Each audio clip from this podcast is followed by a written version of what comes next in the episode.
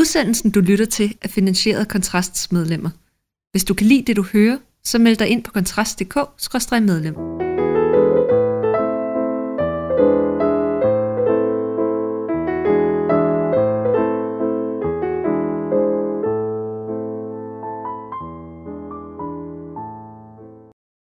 det kommende valg bliver udskrevet før eller efter Folketingets åbning, det ved ingen, men at valgkampen den allerede i praksis er i gang, det er der næppe nogen tvivl om.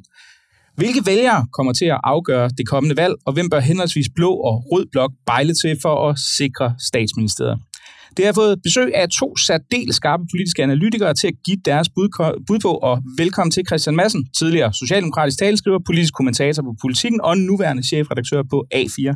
Tak.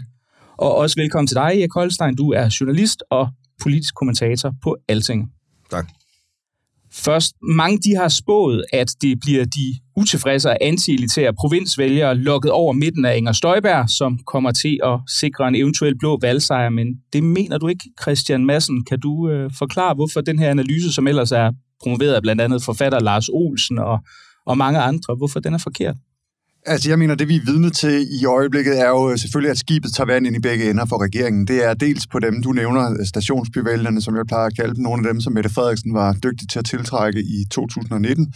Men så er det også i et mere øh, liberalt midtersegment, hvor det især er øh, Mink-sagen, øh, Mink-skandalen øh, efter temperament, som, øh, som har gjort et udslag, og hele den her fortælling om magtfuldkommenhed, som synes har overrulet det, som, øh, som regeringen egentlig vandt valget på i 2019, som øh, al valgforskning viser var klimaet som det helt store, og Arne-pensionen som, som det andet, og som måske velfærdssamfundet som en, øh, en tredje øh, joker i, øh, i kortene.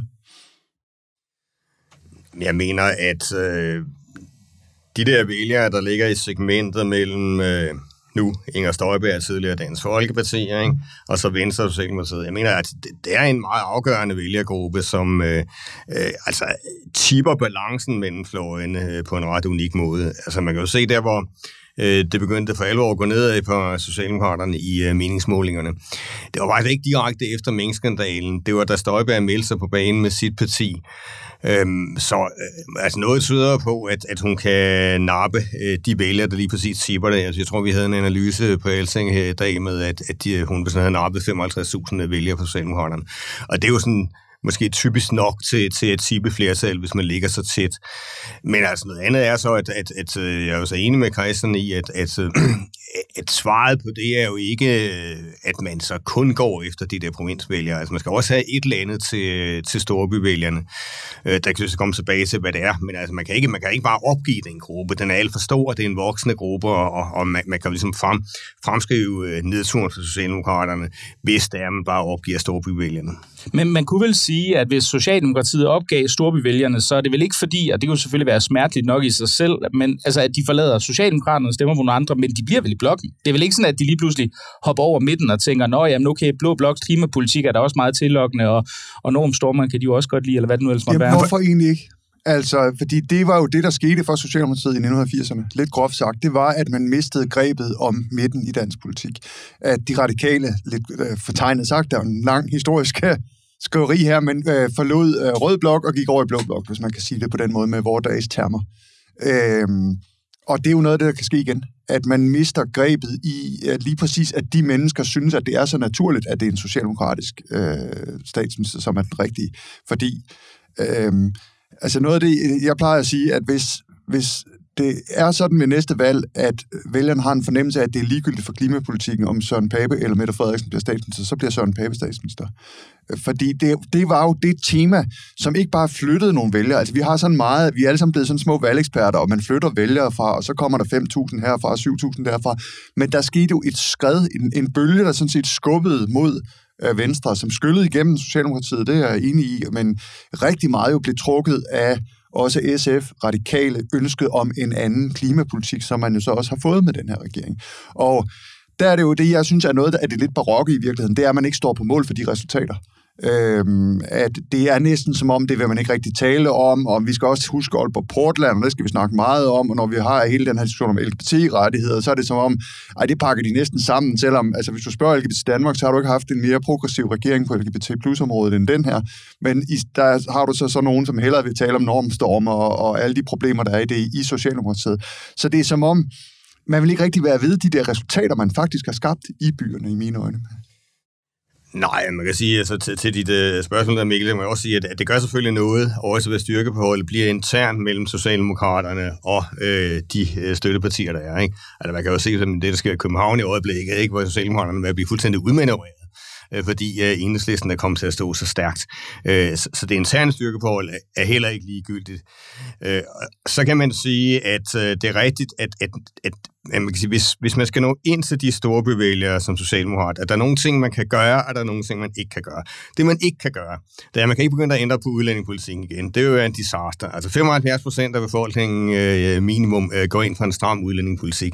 Øh, så det er direkte øh, vejen ud til en kæmpe mæssig ørkenvandring igen, hvis man ændrer på det. Øh, og, øh, og så mener jeg så, og der er muligvis uenig med Christian, jeg mener også, at, at øh, hvis man går ind i, i Laura Rosenvinge-segmentet, altså deres politiske ordfører der øh, i, i København, øh, og begynder at blive enormt bog af den slags, det er med en lille bitte minoritet, der står for de synspunkter der. Og det er også en måde at, at marginalisere sig selv, hvis man støtter det segment. Øh, jeg vil gøre opmærksom på, at, at Pelle Dragsted, altså fra enhedslisten der, for et par år siden gav et meget interessant interview netop til Altinget, hvor han advarer venstrefløjen mod at, at øh, befinde sig på den forkerte side af stregen i den der Vogue-diskussion, fordi det kan marginalisere venstrefløjen på akkurat samme måde, som det skete i udlændingepolitikken. Og det skal man også holde nalerne fra. Men til gengæld, øh, så er jeg så enig i, at klimapolitikken, øh, den grønne politik, det er et område, hvor man kan få en link igennem til de her store bevægelser. Fordi der er jo, altså, princippet er ikke nogen modsætning i at have en rigtig stram udlændingepolitik, og så også have en, en meget ambitiøs klimapolitik. Altså, det er jo sådan to øh, uafhængige flader, der kører der. Øh, og der mener jeg så, øh, øh, der er altså enig med dig, Christian, at man, man skal være langt mere offensiv på Socialdemokraternes side. Fordi man har valgt en forhandlingsstrategi, omkring alle de der klimaspørgsmål, hvor man ligesom har indkalkuleret, at, at det færdige resultat jamen der, der har man sådan øh, lagt an på, at man spiller lidt uambitiøst ud, fordi så kan støttepartierne også få nogle indrømmelser hen ad vejen, og så lander man nok der og der.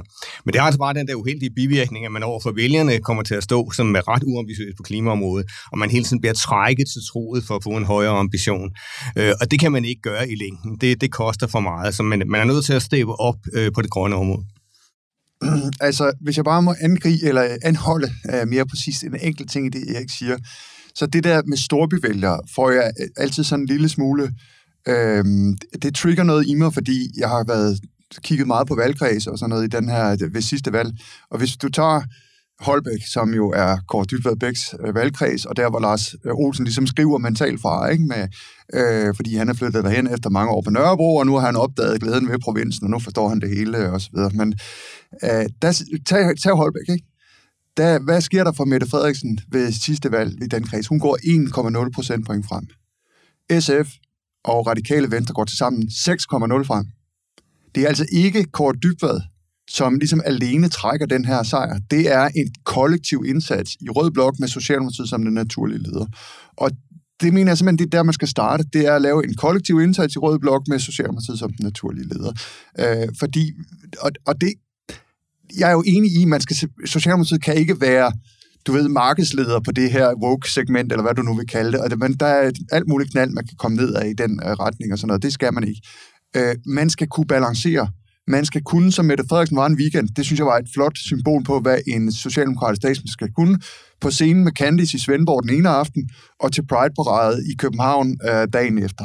Det er det spænd, du skal have som socialdemokratisk folkeparti, bredt øh, centrum-venstre øh, parti, som, øh, som kan lede det her land. Så når vi taler storbevægelser, så er det ikke kun, hvis det bare var nogen, der boede ude på Østerbro, hvor vi sidder nu, så var det ikke noget problem.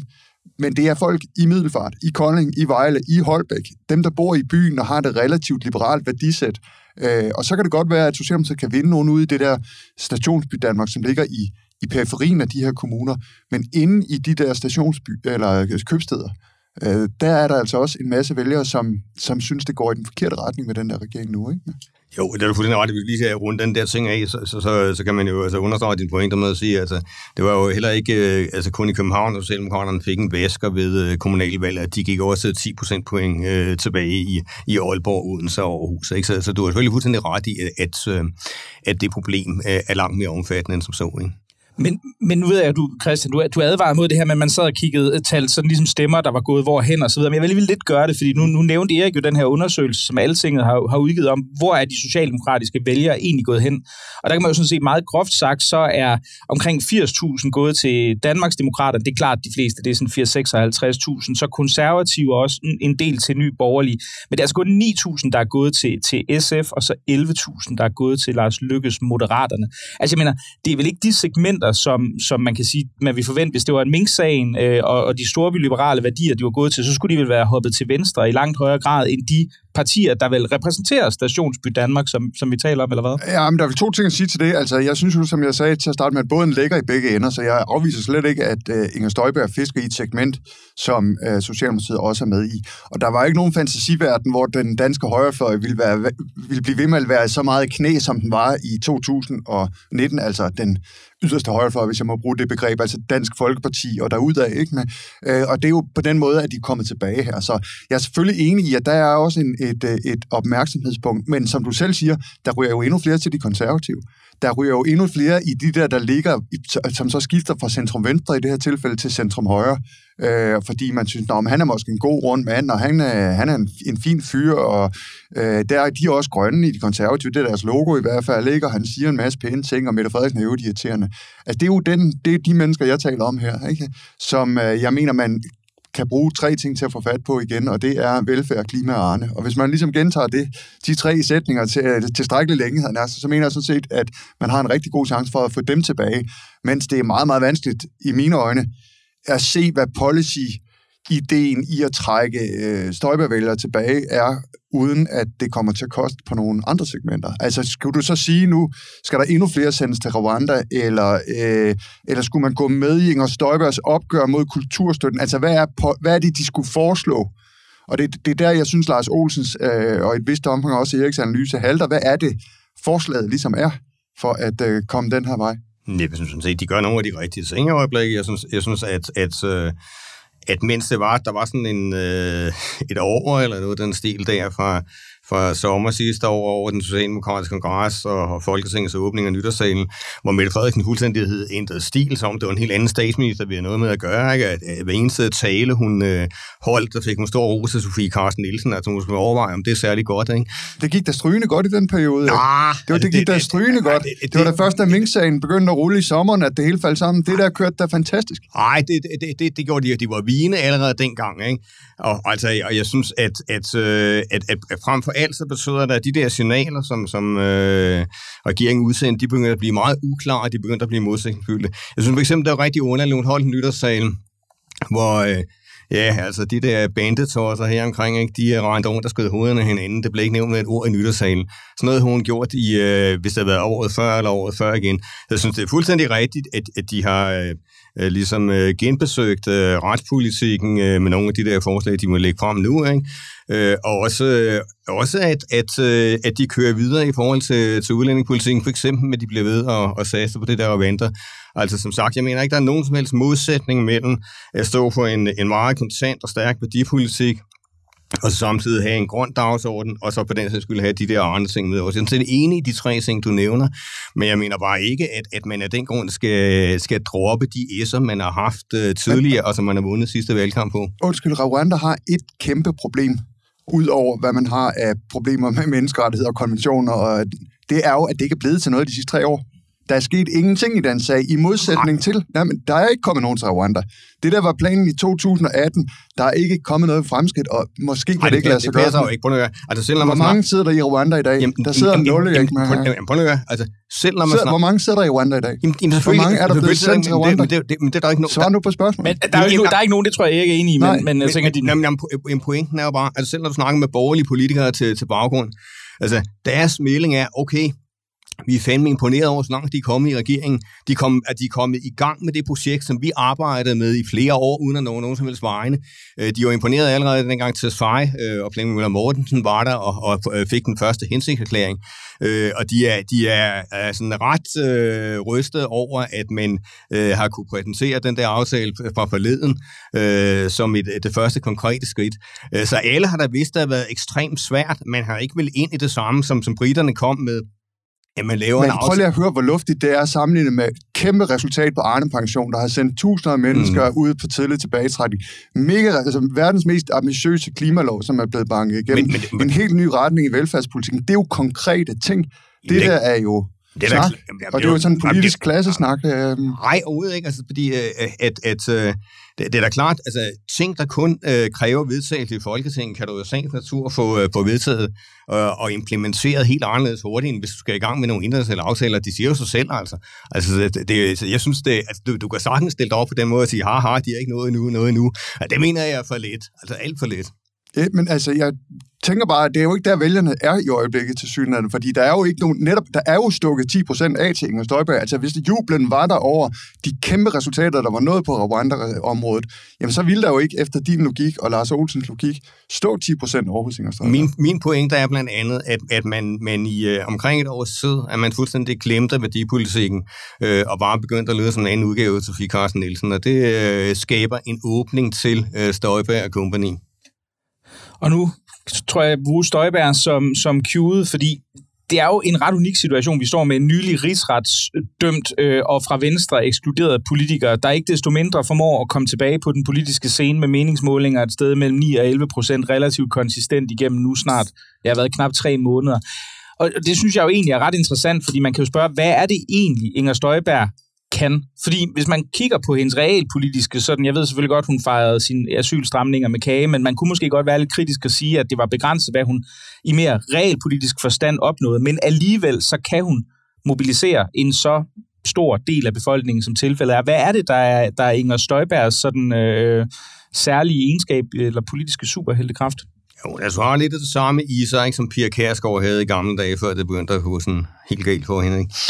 Øh, altså, altså hun, hun, har den der, hun har den der folkelighed, hun har det, det at altså, at, der er rigtig mange, der synes, at hun er en af vores. Hun spiller jo enormt meget på det selv også, ikke? Som, som naboens datter, eller, eller hvad det nu kan være. Ikke? Altså, siger jeg den, der siger tingene, som de er, det er jeg. jeg. Jeg er ligesom jer andre, og jeg forstår jeres problemer. Altså, den fortælling har hun jo fået øh, solgt øh, til overflod, simpelthen. Øhm, og så kan man jo sige, altså så, så er det klart, så har hun fået den der øh, markering på udlændingepolitikken, det er også, som jo øh, er meget, meget stærk. Øh, øh, at nu fulgte jeg hende selv under, under rigsretssagen, ikke? og hun, øh, det var helt tydeligt, hun havde jo i den grad regnet med at blive frikendt, eller i hvert fald lidt meget billigere fra det. Hun var ret rystet, da hun fik dommen, men hun førte jo hele tiden den der øh, holdning igennem med, at jeg bøjer ikke nakken, jeg står ved, hvad jeg gjorde, og så videre, og så videre. Øh, også i øh, en anden øh, strategisk overvejelse om, at, at hun skulle bruge det der som et grundlag til at komme tilbage. Øh, så, så hun har fået skabt sådan en, en, en, en, en øh, altså ret unik fortælling om sig selv. Ikke? Altså i blandt øh, sine øh, tilhængere, der står hun jo med en martyrgloria. Ikke? De synes, det var en politisk dom, der faldt øh, mod hende der. Øh, øh, og, og, og det er altså nok øh, til at, at, at banke igennem øh, i en situation, hvor, hvor DF øh, ligger helt nede og vender og river hovederne af hinanden, ikke? Og, og Nye Borgerlige måske har tabt husen lidt.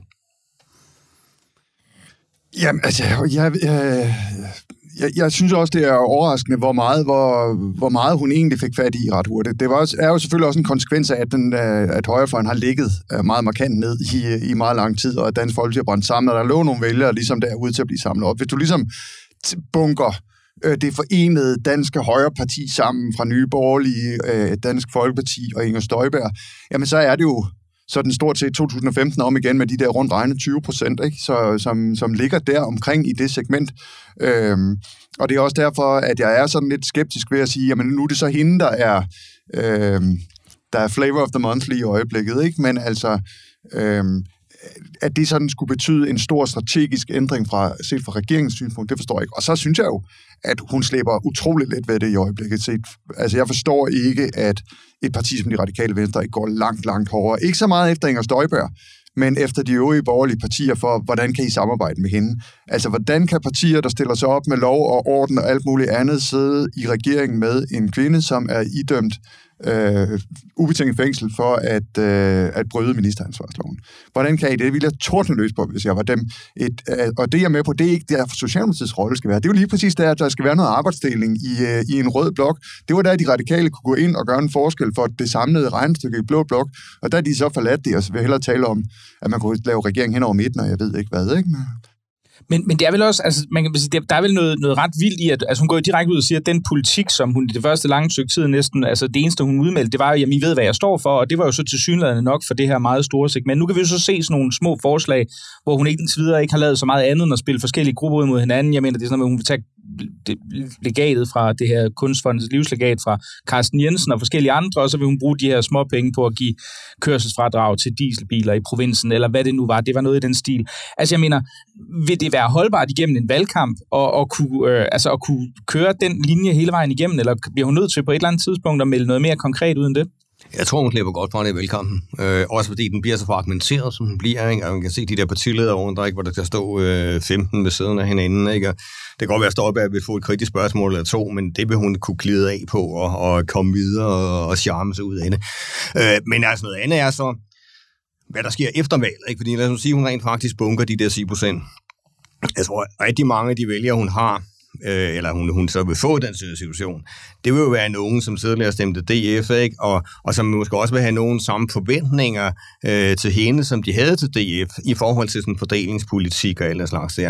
Og der skal man altså være opmærksom på, at, at der ligger Støjberg altså noget andet sted end DF. Altså hun er, hun er klart mere øh, borgerlig. Hun er ikke helt over i, i Værmund-segmentet, men hun er sådan en klassisk borgerlig. Øh, hun afviser jo ikke topskattelettelser eller noget som helst der. Øh, så øh, altså Derfor kan man godt forestille sig, at hun har problemer med, med, med noget at øh, sit segment, øh, hvis, hvis man kommer en VK-regering. Hun støtter øh, en række reformer, der er, er sådan mere eller mindre asociale, eller i hvert fald rammer øh, en række af de vælgere, der har mindst. Ikke? Det vil også være nogle af Støjbergs vælgere. Øh, så på sigt øh, kan hun få problemer med dem. Jeg tror ikke, hun får det i første omgang. Nej, det er jeg vel øh, sådan set enig i. Altså, øh, jeg tror jo, tiden er hendes ven, i den forst- eller tiden er hendes fjende, hvis man vil. Altså, hendes store held er jo, at de radikale har sat den her deadline med, at der skal være valg lige om lidt. Fordi hvis du havde et, øh, et år mere til at slide hende ned, så tror jeg, at du var meget bedre kørende fra rød, set fra Rød Bloks side. Og det samme jo øvrigt med Søren Pape, som, øh, som jo også først nu er ved at blive trygtestet som statsministerkandidat med historien om hans, hans øh, mand og hans rejse til, øh, til den Dominikanske Republik osv. Så, videre. så øh, på en eller anden måde er rigtig mange af problemerne for Mette Frederiksen, de er jo sat op af det her radikale ultimatum, som er kommet, at pludselig skal der være valg, selvom det ikke synes et folkeagtigt tidspunkt set fra regeringens synspunkt nu kan man sige, at jeg, jeg tror, du, du nævnte det, Christian, altså den, regeringen har jo faktisk formået at gøre en del i forhold til det, vi kunne kalde provinsdagsordenen. Altså, der har været en række udflytninger, øh, øh, og, og, og man kan sige, at hele Kort Dybvads linje har, i forhold til, til, til øh, den bog, han forfattede for nogle år siden, har jo altså, ser ud til at være blevet, blevet udmyndtet i ret vid udstrækning. Det er jo ikke når man har spillet så meget på. Kommer vi til at se sådan nogle konkrete udspil, ud over det, Inger Støjberg har foreslået øh, i valgkampen, der på en eller anden måde øh, skal tilgodese provinsen? Ja, det gør man jo nok. Uh, som, ja, altså, der kommer jo den her 2030-plan øh, på et eller andet tidspunkt, og Danmark kan mere 3, som de kalder det, som vel bliver det, det nærmeste, vi kommer et egentlig valgoplæg, hvor der også bliver, bliver godt af den der karakter. Og det er jo et ret bærende synspunkt hos Mette Frederiksen, det her. Der, det, der hvor jeg synes, det så er gået galt nogle gange, det er, at at analysen er jo ikke rigtig kommet nogen vejen politisk. Altså, øh, tag en kommune som Jørgen, som var en af de store vinder i det der udflytningscirkus, der fik Socialdemokratiet jo gennemtæsket til, øh, til kommunalvalget. Der er en masse lokale faktorer og sådan noget, men det har selvfølgelig også meget med mink og øh, alle de her forskellige ting at gøre. Det er ikke, det er ikke sådan noget magisk, øh, når nu kommer vi med en uddannelse, og så øh, fungerer det. Det er ligesom kun i Holbæk, det rigtig kører, og det er jo, er jo blandt andet, fordi man jo har en helt enestående politisk talent som borgmester i, øh, i den kommune, som, øh, som, som sådan set klarer sig så fint uden, øh, uden alt for meget hjælp fra, fra Slottsholmen. Jamen, jeg tror også, de vil komme med noget øh, altså, det bliver jo nok på en anden måde. Det bliver ikke noget, der sådan har front mod øh, København eller Storbyen, som det har øh, havde nærmest i en periode. Ikke? Og det, øh, det vil jo være klogt, altså, hvis man kører en fortælling mere om, at sådan, hele landet skal hænge sammen, og man skal også have de og de muligheder øh, ude i provinsen ikke? i forhold til lægedækning, i forhold til uddannelse og den slags der. Altså, det er der ikke særlig mange, der kan være uenige i, når det kommer til stykket. Så, så hvis man øh, altså, ligesom får sat det rigtige øh, toneleje i den diskussion, så mener jeg også stadigvæk, der kan være noget at hente der. I, i forhold til de to store øh, borgerlige partier, VRK, øh, ja, nu kan man jo næsten tilføje Inger, Støj, Inger Støjberg også, men de traditionelt store partier. Altså der, der har vi jo set den, det her, den her ændring af styrkeforholdet, hvor de konservative i nogle målinger er kommet helt op på 16, mens Venstre har ligget og rodet ned omkring 11 procent. Øhm, nu ser det ud til at udjævne sig lidt på grund af den gode øh, Josves øh, udfordringer med sin øh, måske jødiske, måske syvendagsadventistiske familie og forskellige andre ting. Men altså, er, er det udtryk for, at man kan sige, at det her med, at Pape har formået at, at ligge meget lavt, mens øh, Venstre er nedsmeltet, eller er der sådan et udtryk for, at der sker en, en hvad kan man sige, reorientering i det borgerlige Danmark mod mere konservative strømninger, som jo også noget, vi har set internationalt? Altså, jeg tror mest på det første. Altså, jeg, altså det, det er den der borgerkrig øh, i Venstre, øh, hvor de har ligget øh, i, i den grad, og konservative, altså stille og roligt, har kunne, kunne bygge op. Altså, konkurrencesituationen har jo simpelthen været enormt fordelagtig for dem, ikke? Altså, samtidig er DF så, så smeltet ned, og også, også været noget at hente der. Øhm, og jeg vil sige, at øh, det, de har kørt med de konservative her den sidste måned, altså den der 2030-plan, ikke, med, øh, med 40 milliarder i, øh, i skatte- og afgiftslettelser, altså her er alene øh, 10 milliarder i topskattelettelser. Jeg kan godt forstå, at Venstre flipper lidt ud over det, ikke, fordi det kan godt være, at det måske isoleret set kan give konservative en meget godt valgresultat. Men det er jo den sikre måde at tabe valget på for blokken, for den blå blok som sådan, hvis man kører med det der. Vælgerne ligger overhovedet ikke der. Altså man snakker om topskatten, og man snakker om, om, om Arne, pensionsalder, alle de der ting der. Øh, der, der, der, er danskerne socialdemokrater. Altså det, jeg husker, der blev en masse målinger på det. Vi lavede selv uh, ret mange øh, der i, i Vlak-regeringens tid, da, da det var Liberale Alliance, der turnerede med de der krav. Og de havde jo overhovedet ingen opbakning i befolkningen. Altså ikke engang blandt de borgerlige vælgere var det noget, der, der bonget særlig meget ud. Øhm, så derfor, derfor øh, kan de jo få problemer, de konservative på sigt, fordi de har lagt sig for yderligt øh, på den økonomiske, på den økonomiske parameter. Og det er nok øh, Mette Frederiksens allerbedste chance i den her valgkamp, hvis hun kan få gjort pæbe til hovedmodstanderen og sige, det kan godt være, at Venstre siger, at de ikke vil det og det. Det kan godt være, at Støjberg og Dansk Folkeparti siger, at de ikke vil aflive anden personen, pensionen. Men Øh, det er jo Pape, der står til at blive statsminister, hvis det er at se, hvad han vil. Det er altså en taknemmelig skydeskive. Det er jeg fuldstændig enig og det, det synes jeg også, den, altså den kan man jo i hvert fald se, de har samlet op Socialdemokratiet mm, ja. på det sidste den her. Det er Pape, det handler om, og jeg mener også, det er en rigtig analyse. Altså jeg mener, Ellemanns chance for at blive statsminister er næsten nul. Altså, med mindre, hvis meningsmålingerne er, som de er nu. Fordi så skal han stille sig op og sige, ja, jeg tabte kun 18 mandater, så nu skal I gøre mig til statsminister. Altså, det er der jo ikke nogen, der kunne drømme om at gøre. Så er det jo, det er jo pape, der vil ligne en vinder, der vil ligne uh, succesfiguren på, på den danske højrefløj, så selvfølgelig vil det blive ham. Uh, og jeg er meget enig i, at det, det, det barokke er jo, at hele den her situation risikerer jo, eller har muligheden for, afhængig af ens perspektiv, at skabe grundlaget for den mest øh, højredrejede politik, hvis jeg må bruge det ord, i min levetid.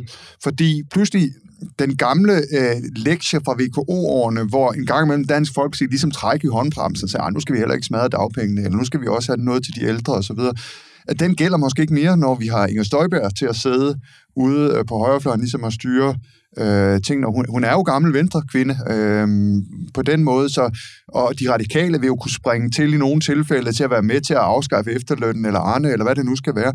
Så egentlig risikerer man, eller har mulighed for at sådan lidt tilfældigt at få et, et, øh, et meget, meget øh, stort politisk gennembrud, fordi nu kan, man ser jo meget på Sverige lige i øjeblikket, ikke? hvor de har vundet med et, et næsten uregerligt mandat, de blå, og det ligner et kæmpe kaos, man må blive enige. Det ser meget nemmere ud, hvis meningsmålingerne lander, som øh, de gør i dag for de borgerlige i mine øjne, faktisk at samle sig om en politik, som ligger relativt langt til, øh, til højre. Om det så betyder, at de bliver knust fire år efter, jamen, øh, det, er jo så, det er jo den tid, den sår i, i politik, ikke?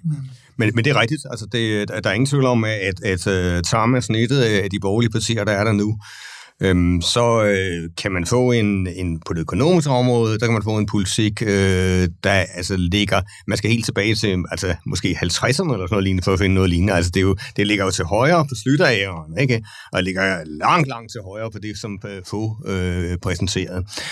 Så, øh, så der altså, det, det, det er noget, som jeg tror ikke, der er så mange, der ligesom har øh, sniffet den dagsorden nu, fordi det er sådan et relativt nyt fænomen, at de ser ud til at kunne få det der flertal. Men altså, det er jo altså noget, som Socialdemokraterne for alvor kunne spille på i valgkampen.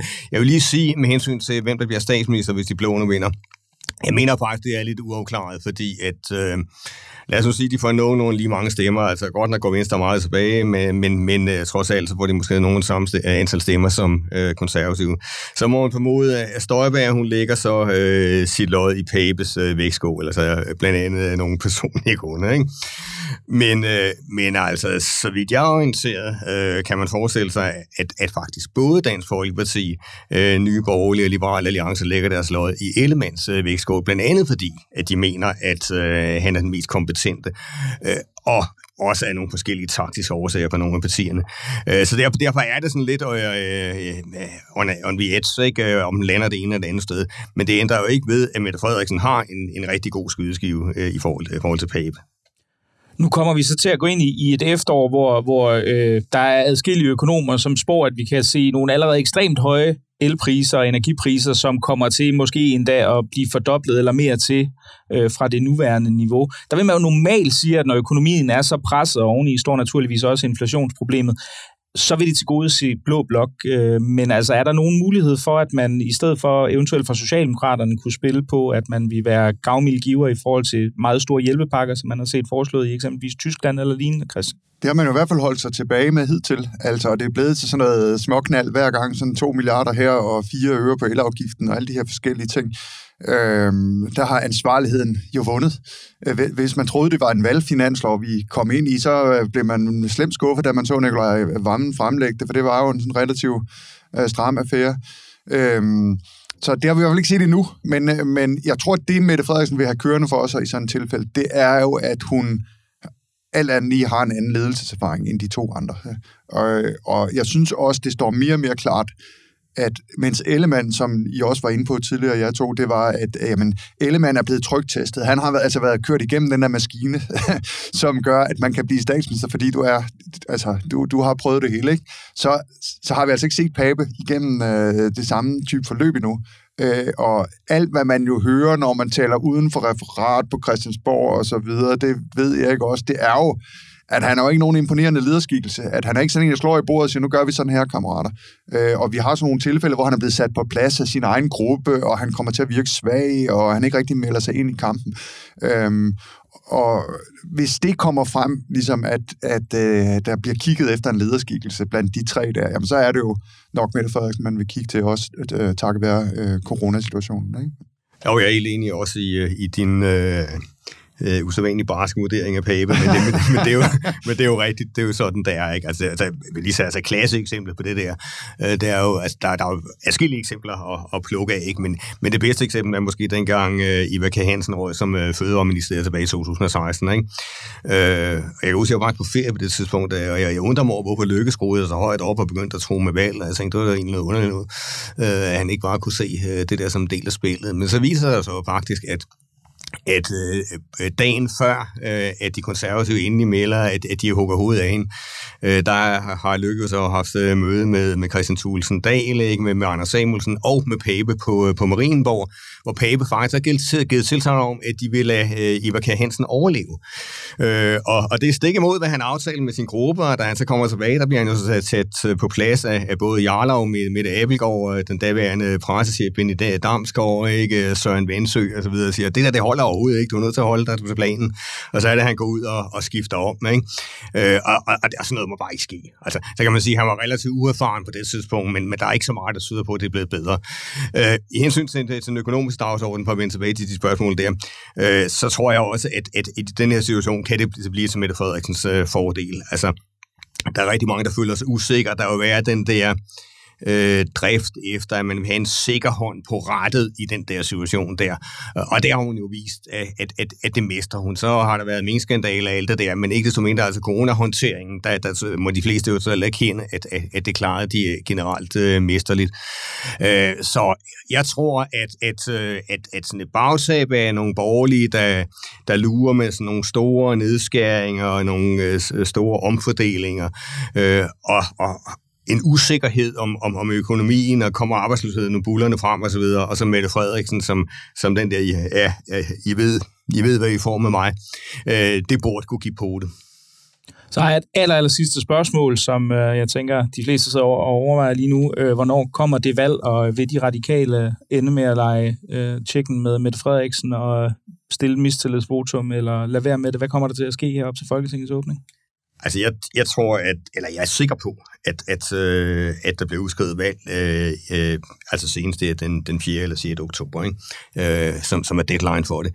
Øh, fordi, altså, Mette Frederiksen må lave samme analyse, som alle vi andre gør, nemlig at Sofie Carsten Nielsen har simpelthen bundet sig så kraftigt fast til den mast, at hun bliver fuldstændig til grin, og hun får hugget hovedet af i sit eget bagland, sin eget hovedbestyrelse, hvis hun bakker på den der.